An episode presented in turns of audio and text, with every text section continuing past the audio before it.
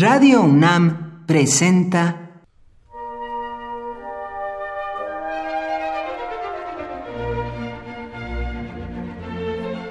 Cuaderno de los Espíritus y de las Pinturas por Otto Cázares.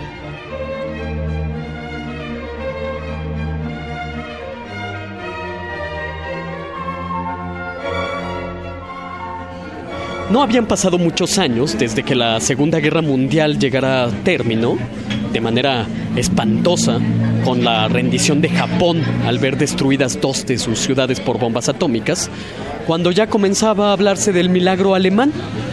Esto es la manera milagrosa con la que una Alemania todavía humeante, todavía devastada, rápidamente se reconstituyó por medio de planes de trabajo, por medio de planes de producción, de un empuje constante y sin descansos, que hicieron que Alemania Occidental alcanzara un nivel de prosperidad que deslumbró a los demás países del mundo. Pero en 1959, es decir, 14 años después del cese de las jornadas bélicas y cuatro años después de que se comenzara a hablar del milagro alemán, el gran crítico y lingüista George Steiner publicó un polémico ensayo titulado El milagro hueco. En el milagro hueco, George Steiner profundiza, como suele hacerlo en los ensayos de esta época, en las relaciones siempre peligrosas entre el lenguaje y la inhumanidad política. Es decir, utilizando sus propias palabras, cuando el lenguaje deja de configurar el pensamiento y por contra comienza a embrutecerlo. Cuando la palabra es vehículo de error y falsedad, como sucedió con el idioma alemán y sus relaciones con el nazismo. Un idioma, el alemán, que fue, dice Steiner, forzado a decir lo que ninguna boca humana habría debido decir el nazismo registró, por medio de la palabra, absolutamente todo.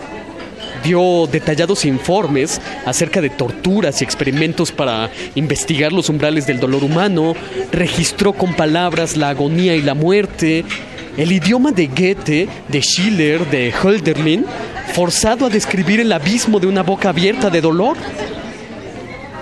Cuidado, dice Steiner, el mito del milagro alemán está logrando su objetivo hacer olvidar el pasado, dopar al mundo y doparse a sí mismos con jornadas de trabajo, con prosperidad. Decir, Alemania pertenece al futuro, desarraigar los horrores de la conciencia colectiva con productividad. Del mismo modo, decir, México pertenece al futuro, olvida el pasado, trabajemos, Olvida quiénes somos y cómo actuamos en octubre del 68, cómo actuamos en las jornadas del 71. Olvida, en suma, de qué medios nos valemos. Es, para mí, labrar desde el fondo el olvido deliberado. Por el contrario, como escribió Salvador Elizondo, es preciso revivir todo en una memoria renuente un país debe ir hacia adelante, de acuerdo, pero se conduce como se conduce un automóvil, siempre atendiendo al retrovisor. Decir, este es un México nuevo, pertenece al futuro, el pasado ya quedó atrás, trabajemos juntos, pienso que es condenarnos a la fuga de nosotros mismos. De igual modo que el milagro alemán, que tanta admiración causó a partir de la posguerra, un milagro hueco, Por hoy, Otto Cázares cierra el cuaderno de los espíritus y de las pinturas.